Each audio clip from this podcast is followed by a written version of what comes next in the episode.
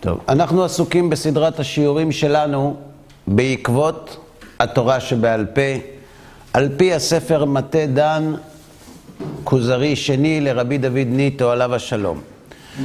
בשיעור הקודם ביקש המלך מהחבר להסביר לו, להראות לו שהפרשנות שחז"ל מעניקים לפסוקי התורה, שנראית לכאורה הפוכה ממה שכתוב בתורה, היא אכן הפרשנות המחויבת, המעידה שמקורה בסיני ולא בדעת החכמים. כלומר, למרות שלמדנו שיש בסמכות החכמים לבאר פסוקים על דעתם, למרות זאת, הפירוש שהם נותנים, גם אם נראה מדעתם, ברוב רובם של המקרים אינו כזה, אלא זו כוונת הכתוב.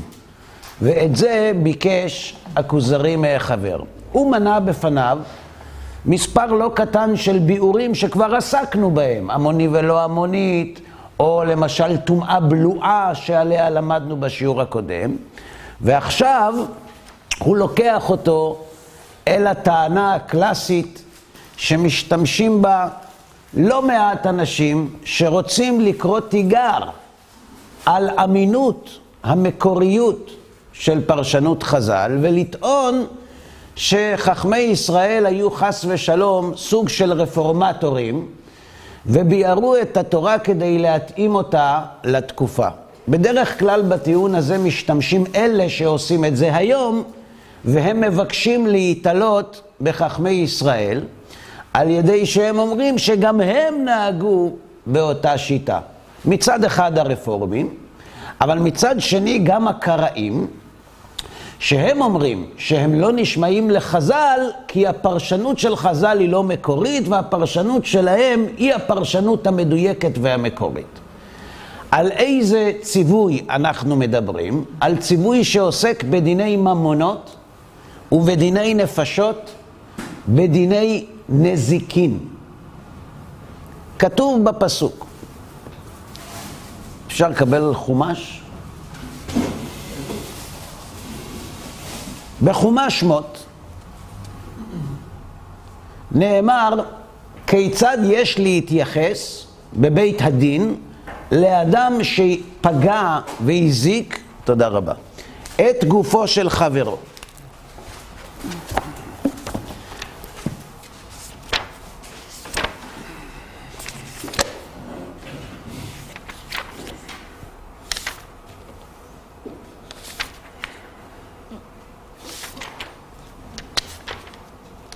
פרשת משפטים, פרק כ"א, פסוק כ"ד. עין תחת עין, שן תחת שן, יד תחת יד, רגל תחת רגל. קביעה תחת קביעה, פצע תחת פצע, חבורה תחת חבורה. איך אנחנו מבינים את ההוראה ההלכתית הזאת. כשהתורה אומרת נפש תחת נפש, מה אנחנו למדים מזה? שמי שנטל נפש של אדם, נוטלים את נפשו. ואיך אנחנו לומדים עין תחת עין? אותו דבר. מי שהוציא לחברו עין, מוציאים את עינו. קביעה תחת קביעה. פצע תחת פצע. בקיצור, אנחנו אומרים שאדם שהזיק את גוף חברו, התמורה היא לא ממונית, אלא הזקת גופו של המזיק כתמורה לנזק שהוא גרם לניזק. האם אני אומר נכון, לפי הפסוק? ככה נשמע, נכון? בחומש ויקרא, כתוב כך: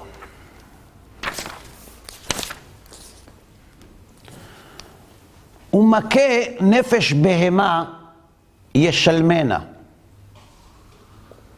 נפש תחת נפש. לא מובן. ומכה נפש בהמה ישלמנה, נפש תחת נפש. מה אתם לומדים מהפסוק הזה? שהרגו לו בהמה בחזרה. אה? שהרגו לו בהמה בחזרה. תשלום גם נפש בהמה שלו. בואו נקרא שוב.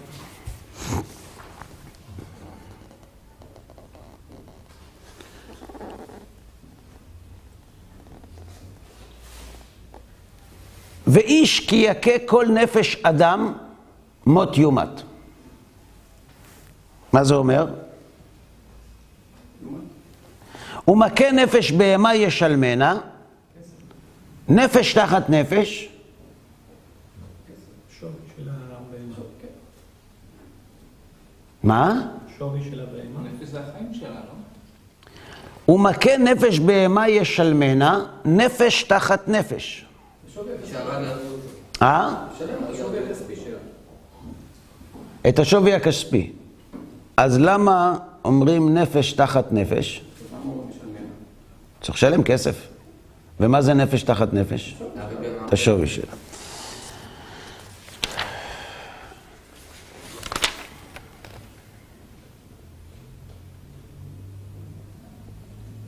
נמשיך. ואיש כי ייתן מום בעמיתו, כאשר עשה, כן יעשה לו. פירוש? לא צריך פירוש. שבר תחת שבר, עין תחת עין, שן תחת שן. כאשר ייתן מום באדם, כן יינתן בו. ומכה בהמה ישלמנה, ומכה אדם יומת. פירוש? כמה הוא הרביץ לו שהורגים אותו? סטירה, שתי סטירות, אגרוף, סנוקרת, מה, מה? מההתחלה. ואיש כי יכה כל נפש אדם, מות יומת. אדם שמכה את הנפש, איך, איך מכים נפש? הורגים. הורגים. אז מה עושים לו? הורגים אותו. הוא מכה נפש בהמה, מי שהורג בהמה, ישלמנה. נפש תחת נפש. זה משפט לא מובן. כי נפש תחת נפש, זה אם נטלת נפש, טול את הנפש. איך זה מסתדר עם ישלמנה? לא מסתדר, לא נורא. נמשיך הלאה. ואיש כי ייתן מום בעמיתו, כאשר עשה כן יעשה לו. שבר תחת שבר, עין תחת עין, שן תחת שן, כאשר ייתן מום באדם, כן יינתן בו. ומכה בהמה ישלמנה, זה כבר אמרו, לא? כן. אה? כן נפש בהמה. או, שמה כתוב מכה נפש בהמה, נכון? שמה כתוב כי יכה כל נפש אדם. שיהרוג אדם או יהרוג בהמה. פה כתוב באופן סתמי, מי שמכה בהמה, משלם. הודו. הוא מכה אדם, מה זה מכה אדם? אה? מה עושים לו? מות יומת. כאן יש קושייה. אני לא מבין.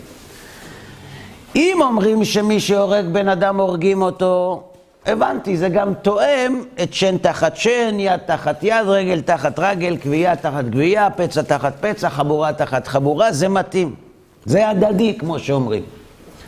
אבל כשאומרים מכה אדם יומת, לא כתוב נפש, כתוב שהוא רואה, הוא מכה בן אדם. אדם רואה מישהו ברחוב, נותן לו אגרוף, לוקחים אותו לבית דין, צריכים להרוג אותו. זה מה שכתוב בפסוק.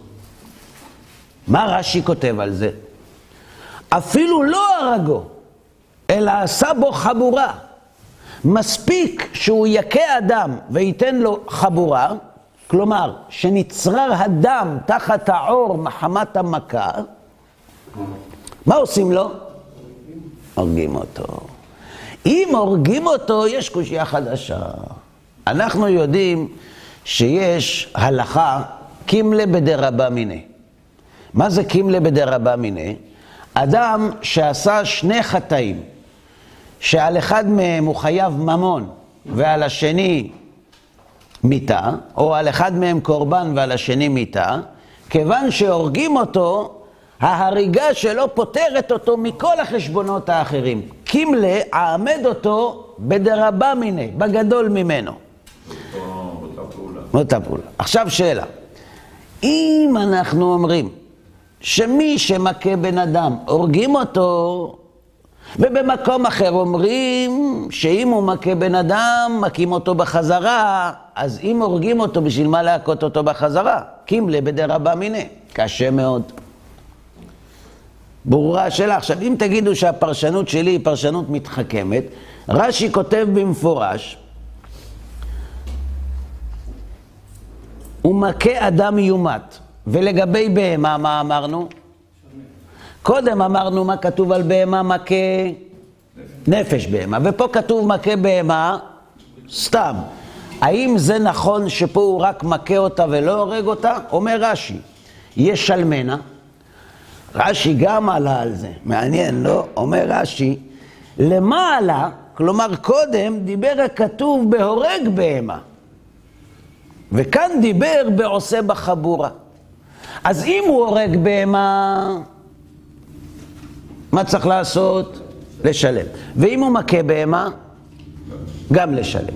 אז מה החידוש כאן בפסוק? שגם אם הוא רק פגע בבהמה ולא הרג אותה, הוא גם צריך לשלם לבעלי הבהמה ממון. בסדר? עכשיו נחזור לאדם.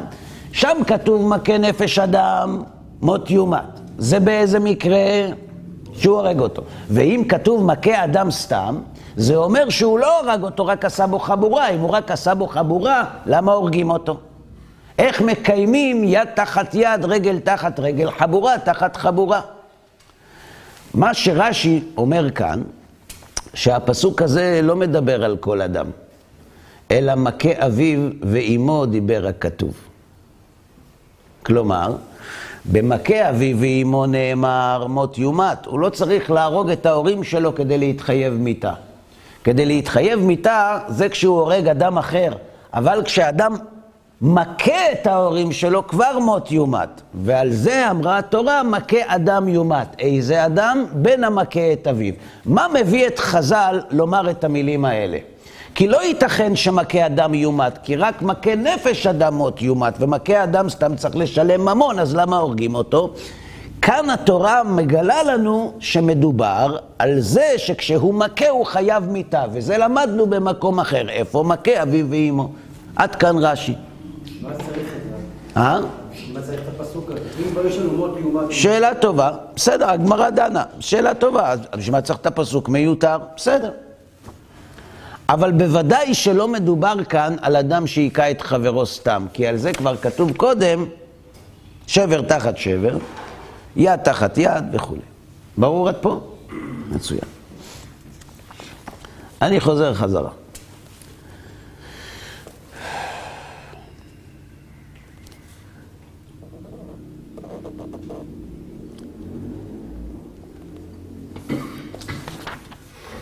וכי ינצו אנשים ונגפו אישה הרה ויצאו ילדיה ולא יהיה אסון, אנוש יענש, כאשר ישית עליו בעל האישה ונתן בפלילים.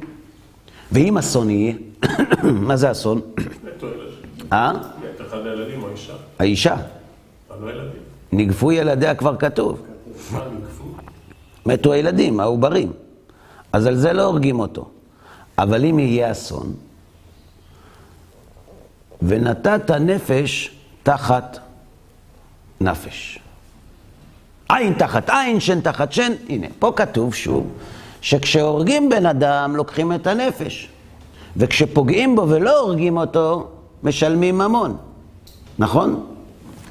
ופה כתוב, מכה אדם יומת. אז גם אלה שרוצים להסביר את הפסוקים כפשוטם, נתקעים פה. האם עד כאן ברור? מעולה. עכשיו נתקדם. הכתוב אומר בפירוש, עין תחת עין, שן תחת שן. ועוד אמר, כאשר ייתן מום באדם, כן יינתן בו. ושם כתב גם כן עין תחת עין. וחז"ל פירשו שרצונו לומר שנותן לו דמי עינו. בסדר? אומר הכוזרי לחבר, בשלומה בפרי עץ הדר, שפירשו שהוא אתרוג דווקא, יוכלו להתנצל. מי אמר שפרי עץ הדר זה אתרוג? יש לך פירוש אחר? אתה יודע מה זה פרי עץ הדר? אנחנו אומרים לך זאת המסורת, זה בסדר. כי אין ביד שום אדם ראייה שאינו אתרוג, כמו שאמרת. אבל בנידון הזה, מה נדבר? מה נצטדק? זה לא שחז"ל מסבירים משהו לא מובן ואומרים זה הפירוש, יש לך פירוש אחר, תיתן. הם מסבירים הפוך ממה שכתוב. ברור? אמר החבר, חלילה, חלילה לחכמי ישראל, הצדיקים והנאמנים, לפרש נגד כוונת הכתוב. כי הם זיכרונם לברכה, לא ידברו כזב, ולא יימצא בפיהם לשון תרמית, כאשר תדע ותשכיל מתשובת שאלתך. תדע לך שדווקא מהמקום הזה, הלכאורה קשה, אתה תוציא עד כמה חז"ל דייקו בכוונת הכתוב ולא פירשו מעצמם. וכן הוא לשון הפסוקים, כמו שהצעת, איש על מקומו. ובכל מקום, כל מה שאמרו חז"ל, אמת וצדק, ודבר השם אשר דיבר אל משה עבדו. עכשיו הגיע הזמן להוכיח. אמר הכוזרי, הורני איזה דרך ישכון כוח טענתך. בכבוד. אמר החבר, כתוב בסוף פרשת מסעי, בואו נקרא בפנים. במדבר.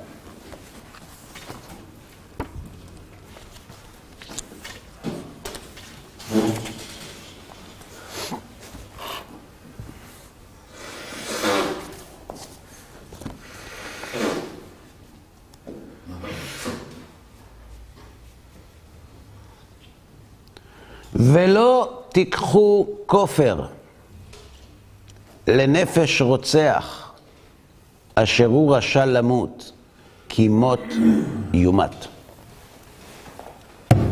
פירוש. אי אפשר לבדות את הנפש של הרוצח בכופר וכסף, אלא חייב להרוג אותו. זה נשמע פשט ככה. כלומר, אם ראובן הרג את שמעון, עכשיו ראובן, הוא... יש לו... הוא מסודר. ואז לוקחים את ראובן לבית הדין, ובאים עדים ואומרים שראובן הרג את שמעון. אומר ראובן לשופט, אדוני השופט, אני, יש לי עסקת טיעון. אני דיברתי עם המשפחה של שמעון, המצב שלהם ממש לא פשוט. אני אתמוך בהם כל החיים, והם יסלחו לי והכל יבוא על מקומו בשלום. אה? אסור. האם לבית הדין מותר לאשר עסקת טיעון כזאת? למה? שנאמר, ולא תיקחו כופר לנפש רוצח, אשר הוא רשע למות כי מות יומת. אין לכם סמכות לחון את הרוצח ולהשית עליו קנס. הרג, ייהרג. זה מה שכתוב בפסוק?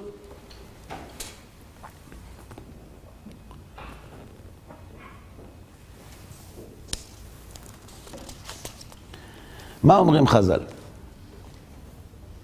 על מי מדובר כאן? רוצח במזיד. אה? רוצח במזיד. לא. אומר רש"י, ולא תיקחו כופר לנפש רוצח, אשר הוא רשע למות. אדם שהרג במזיד, והוא חייב מיתה, אסור לחון אותו. בשום אופן. בסדר? ואם הוא הרג בשוגג? אה? יש אופציה שכן. אנחנו יודעים את זה מהרי מקלט, אבל יש אופציה שכן גם מהפסוק. אם הוא הרג בשוגג, הוא יכול... השאלה היא מה זה נקרא רוצח. האם רוצח זה רק אחד שהרג בשוגג, במזיד, או לא, אחד שהרג לא, לא. רוצח זה רוצח. תשובה. ולא תיקחו כופר, זה עוד פסוק, לנוס אל עיר מקלטו, לשוב לשבת בארץ עד מות הכהן. מה כתוב פה? אסור לתת הוא חייב להגיע לעיר מקלט, ואסור לפקוד את זה בכסף. אומר רש"י. למי שנס אל עיר מקלטו, שהרג בשוגג, אינו נפטר מגלות בממון. כלומר, אדם שהרג, אי אפשר לפדות את עונשו. אם היה רק כתוב פסוק ראשון, ולא תיקחו כופר לנפש רוצח אשר הוא רשע למות כמות יומת, היינו אומרים, כל אחד. סליחה. היינו אומרים, רק מי שהרג במזיד. למה? כי הוא רשע למות. האדם שהרג בשוגג הוא רשע למות? נכון? יופי. יופי. אז אני חוזר שוב. אם היה כתוב רק הפסוק, ולא תיקחו כופר לנפש רוצח אשר הוא רשע למות כמות יומת, מה היינו לומדים מזה? היינו לומדים מזה שמי שהרג במזיד שחייב מיתה, אי אפשר לפדות את מותו בממון. אבל אם הוא הרג בשוגג, והוא לא חייב מיתה אלא גלות, מוות אי אפשר לפתור בממון, אבל גלות כן. לפיכך אומר הכתוב, ולא תיקחו כופר לנ- לנוס אל עיר מקלטו, לשוב לשב, לשבת בארץ עד מות הכהן. אדוני, אין שחרור מוקדם. פסוק אחרי פסוק. כן, כן. כלומר, בפסוק השני, שאומר שאי אפשר לחון רוצח בשוגג, אנחנו מבינים שמהפסוק הראשון לומדים שאם לא היה פסוק שני, היה אפשר לחון רוצח בשוגג. עד כאן ברור? יש לנו כבר תשובה. מה? נחשו.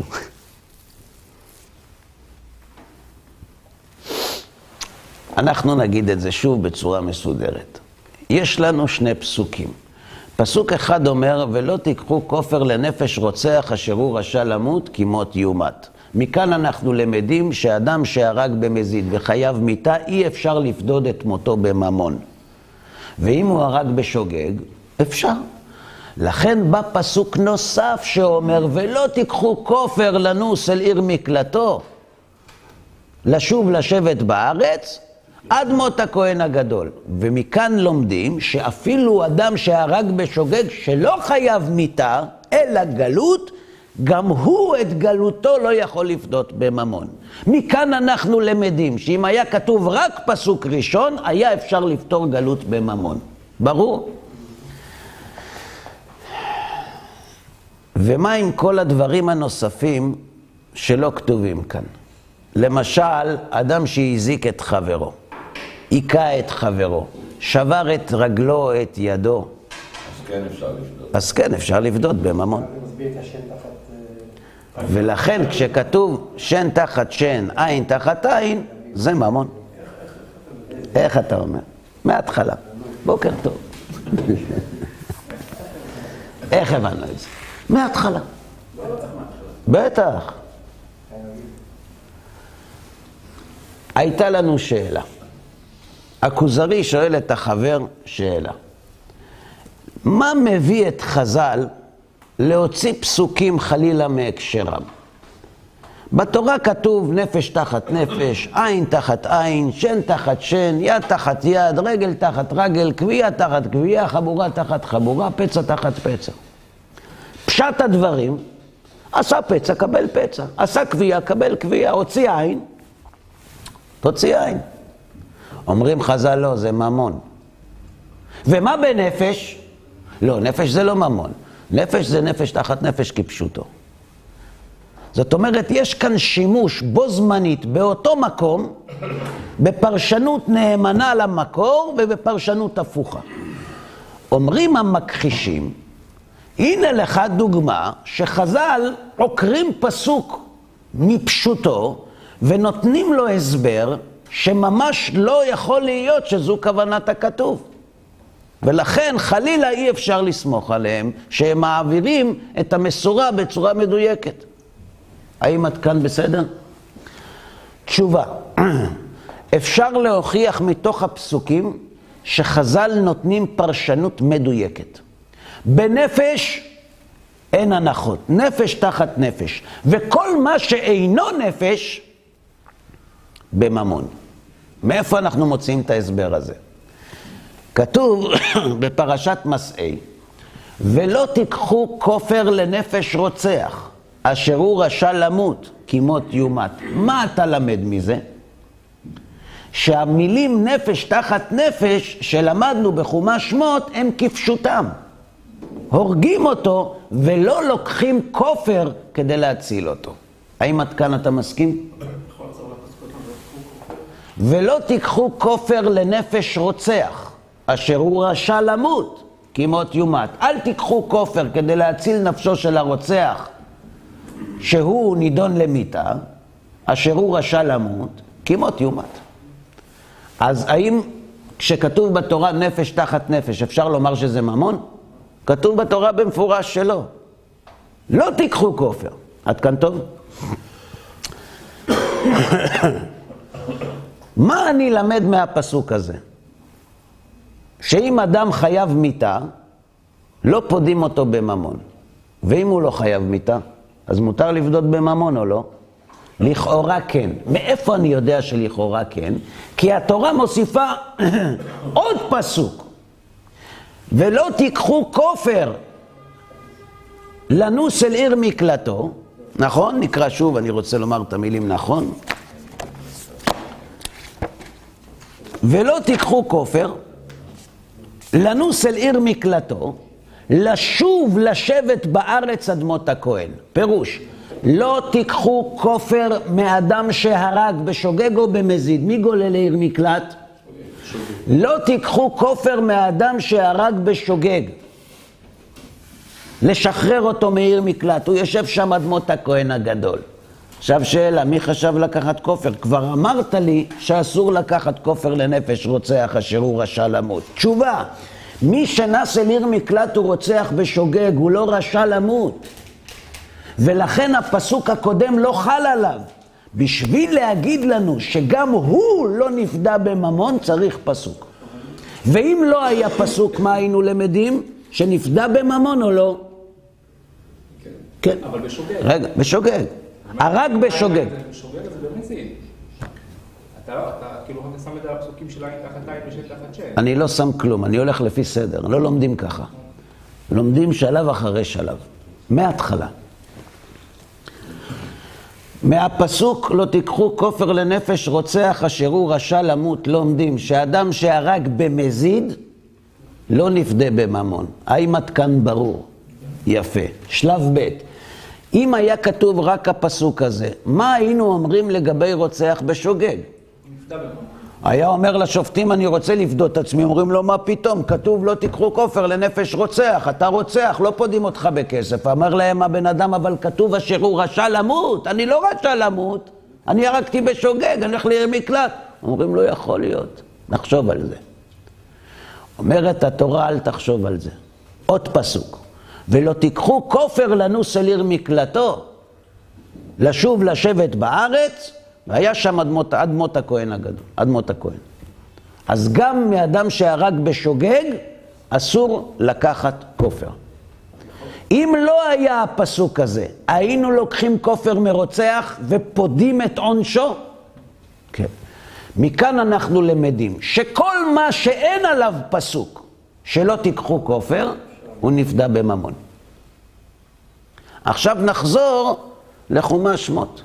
עין תחת עין. האם יש אפשרות עין תחת עין לפדות בממון? בוא נבדוק. הוא רשע למות? לא. הוא גולל לעיר מקלט? אז אפשר. האם עד כאן בסדר? האם עד כאן בסדר? יופי. עכשיו אם יש לך שאלה, תשאל. יכול להיות שהפסוק הראשון מדבר על גואל אדם שהוא כן רשאי לרצוח את אה, את הרוצח?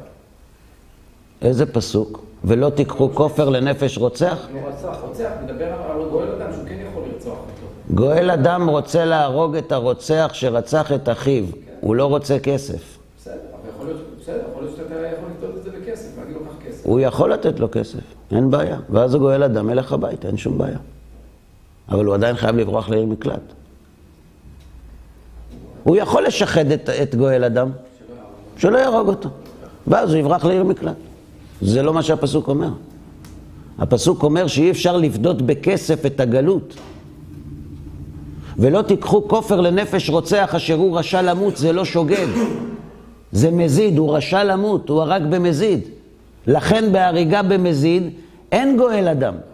היא שהוא יכול לשלם לגואל אדם, ואז גואל אדם אסור יהיה לו לרצוח אותו. אם הוא ירצח אותו, גואל אדם יהיה חייב ברצח. הוא חייב לגלות, הגמרא במסכת, במסכת מכות עוסקת בשאלה האם הגלות היא עונש או האם הגלות היא כפרה. מחלוקת בגמרא. אם הגלות היא כפרה, זה בכלל לא משנה אם יש גואל דם או לא. אדם צריך ללכת לעיר מקלט גם אם אין גואל דם. הוא לא יכול להסתובב, כי אם לא גואל אדם הורג אותו, מישהו אחר יכול להרוג אותו. הוא חייב גלות. זה לא קשור לשוחד שהוא נותן לגואל אדם. נחזור חזרה? יופי. אז אם חזרנו חזרה, למדנו משני הפסוקים האלה שהתורה אומרת, יש אופציה של פדיעה בממון עונש, אבל אני מחריגה שני דברים, רוצח בשוגג ורוצח במזיד. ומה עם כל השאר? תסתדרו. האם עד כאן ברור? נחזור. אמר החבר, כתוב בפרשת מסעי, ולא תיקחו כופר לנפש רוצח אשר הוא רשע למות כמות יומת. מכאן ראיה שאין רשות ביד בית דין לפדות את הרוצח בדמים, אלא אין לו תקנה אלא מיתה. לכן, כשחז"ל מפרשים את הפסוק נפש תחת נפש, הם לומדים אותו כפשוטו. צריך להרוג את הרוצח. אבל כל מזיק שאינו רוצח יכול לפדות עצמו בממון. הגע בעצמך שראובן שימה עינו של שמעון, או קטע את ידו.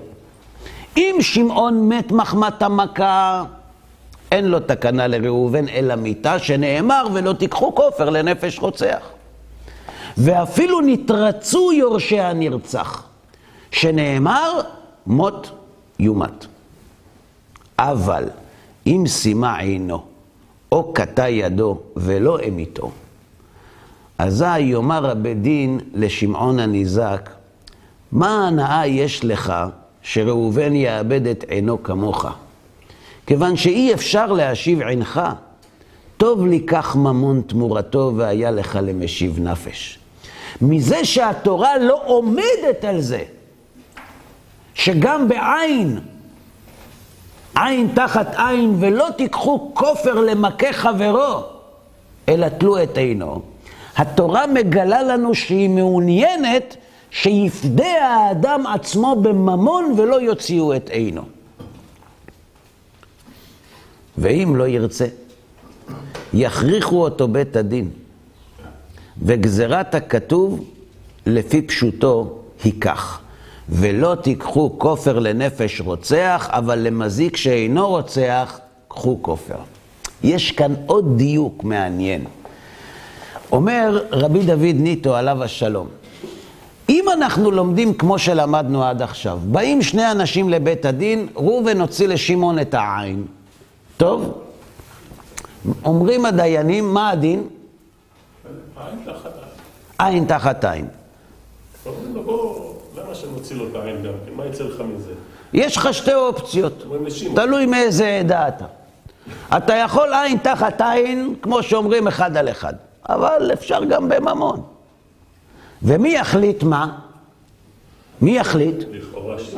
שמעון יחליט, נכון? לא, שמעון לא יחליט, בית דין יחליט. אז זה בעצם משחק מכור. אומרים לו, תשמע, קח ממנו כסף, הכל יהיה... לא רוצה כסף, אני רוצה את העין שלו. אדוני, תלך מפה, תשלם לו. אני לא מבין. אז הבחירה בידי או לא? אומר רבי דוד ניטו, כשהתורה אומרת שאי אפשר לשלם וחייבים להרוג, היא כותבת את זה במפורש. אם היא לא כותבת במפורש שאי אפשר לקחת כופר, זה אומר שהיא מעוניינת שיקחו כופר. וזו גזירת הכתוב. כלומר, בן אדם, אחרי שהתורה אומרת, שב... בוא נגיד את זה ככה, ההחרגה של דיני נזיקין ממוות בתורה, היא ברורה או לא? ברורה או לא? ההחרגה הזאת היא אפשרית או מחויבת? כלומר, האם התורה אומרת אתה יכול, או האם התורה אומרת לא, כך תנהג? מזה שהתורה מחריגה את עונש המוות, את הרוצח, משאר כל הדינים, זה אומר שהיא מעוניינת שבשאר הדברים כך יהיה. ולכן עין תחת עין, פצע תחת פצע וכולי. היא קובעת, לא מעוניינת. קובעת. זאת אומרת, רצון התורה זה שיהיה ממון, ולא עין תחת עין. גם, המזיק עצמו לא יכול להגיד, אני לא רוצה לשלם, תוציאו לי עין. לא. אי אפשר, המחזיק עצמו אם הוא לא רוצה ש... אי אפשר.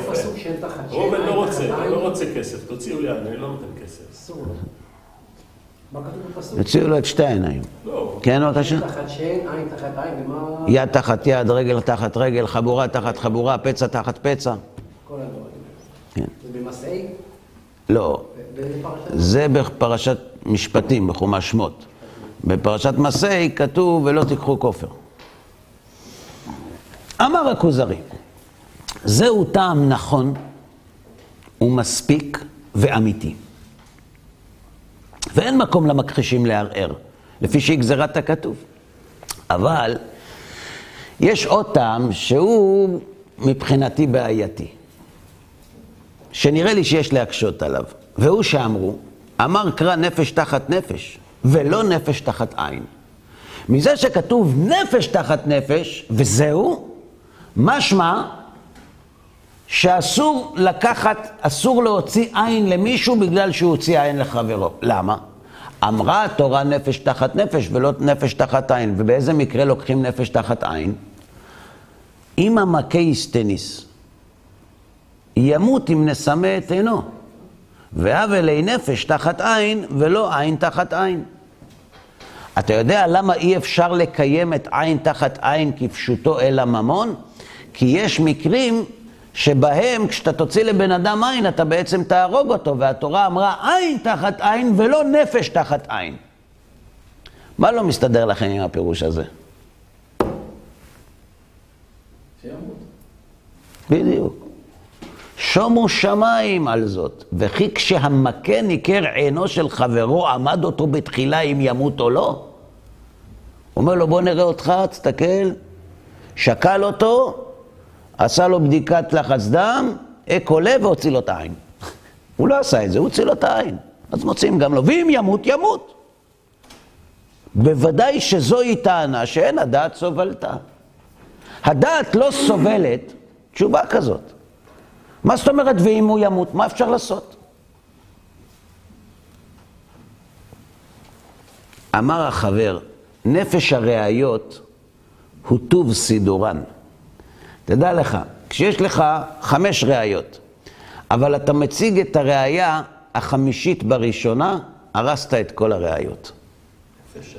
צריך לעשות, לדעת לעשות, למשל, יש אנשים שמשתמשים בטיעונים מסוימים כדי להוכיח את מציאות הבורא. אתה רוצה הוכחה שיש בורא לעולם? תראה איזה סדר יש בעולם. זה יכול להיות לבד? כזו חוכמה גדולה יכול להיות לבד? האם זו טענה מספקת? אה? למי? למוכיח היא בוודאי מספיקה. האמת גם לא תמיד, אבל נניח. לא. היא לא טענה מספקת. היא לא טענה מספקת. פרופסור ג'ורג' וולד היה חתן פרס נובל, אמר פעם, יש שתי אפשרויות בלבד להיווצרות העולם, או מקרה או בראשית. מקרה זה בלתי אפשרי. למרות זאת, אני בטוח שזה מה שקרה. זה בגדול מה שהוא אומר. איך הוא אומר את זה? הרי הוא איש חכם. אתה אומר שזה בלתי אפשרי. הוא אומר, תראה, ההסתברות להיווצרות אירוע מקרי תלויה בזמן. זמן זה שם המשחק. ככל שהזמן מתארך, ההיתכנות עולה. ובשביל אירוע של חד פעמי, כמו הבריאה, ההיווצרות של היקום, מספיק שהוא יקרה פעם אחת. אז אם נניח שהעולם או המרק האורגני לא יתבשל 15 מיליארד שנה, 30 מיליארד. אז הסיכויים עולים. תראה, בסופו של דבר העולם קיים, ובריאה אין. עכשיו בואו נשבור את הראש, איך יכול להיות שהבלתי אפשרי קורה. ואז הוא אומר ככה, אורך הזמן הופך את הבלתי אפשרי לאפשרי, את האפשרי לוודאי, ואת הוודאי למוחלט. זה הכל. ככה עושים מחילה. ככה עושים חשבון. כלומר, מי שרוצה לומר שהעולם נוצר במקרה, גם אם תראה לו סדר מופתי, זה לא ישכנע אותו. יש דרך אחרת, והיא הדרך של הכוזרי. כשהמלך שואל את הכוזרי, במה אתה מאמין? הוא אומר לו, אני מאמין באלוה שהוציא אותנו ממצרים ונתן לנו את התורה. הוא אומר לו, ולמה אתה לא אומר שאתה מאמין באלוה שברא את העולם?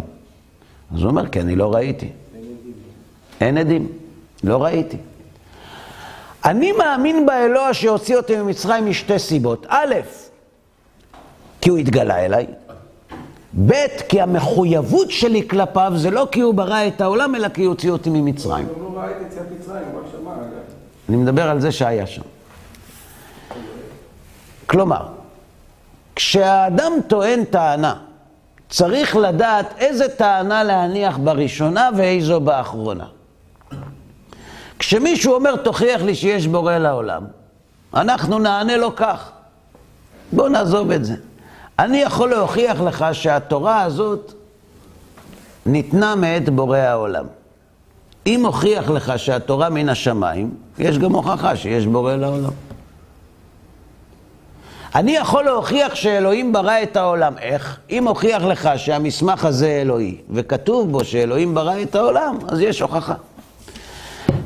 לעמוד ולומר, יש הוכחות למציאות הבורא בגלל סטטיסטיקה, או שכל ישר, זה יפה, אבל זו טענה שצריכה לבוא אחרי, לא לפני. כשהיא באה אחרי, היא מייפה את הסעודה מאוד, אין ספק בכלל. אבל אי אפשר להניח אותה כשלעצמה. לכן אומר החבר לכוזרי, כשאתה אומר לי, זה נשמע לך הגיוני שאומרים נפש תחת נפש ולא נפש תחת עין, כי אם הוא הוציא לו את העין ועכשיו נוציא לו את העין, אם הוא יסטניס הוא ימות, וכתוב עין תחת עין ולא נפש תחת עין. תגיד לי, מישהו עשה חשבון כזה כשהוא הלך להוציא למישהו עין? מה פתאום שתעשה לו את החשבון הזה? אז הוא אומר לו, תקשיב, זו טענה שאם אתה מציג אותה כתשובה, מישהו ישאל אותך, איך אתה יכול להוכיח לי ש... שעין תחת עין זה ממון? אז אתה אומר, תגיד, כתוב נפש תחת נפש ולא נפש תחת עין, לא משכנע. אבל אם אתה תיתן את ההסברים שאנחנו נתנו, ובסוף תיתן גם את זה, זה כבר נשמע אחרת. אמר הכוזרי, אין לי ספק בזה, ובכן עיניי לדבריך תלויות. כלומר, אני ממתין, בוא אתה תסדר לי עכשיו, דיברנו על נפש תחת נפש, עין תחת עין, המכחישים טוענים שחז"ל פירשו מעצמם, אתה טוען שזו כוונת הכתוב, אני הקשיתי על זה ממקום אחר שיש שם ראייה שלא מקובלת עליי, אתה אומר שצריך לסדר את הראיות נכון, בוא תסדר אותן. אז עד שהם יגמרו לסדר, אנחנו נעצור ונמשיך בעזרת השם בפעם הבאה. עד כאן להיום.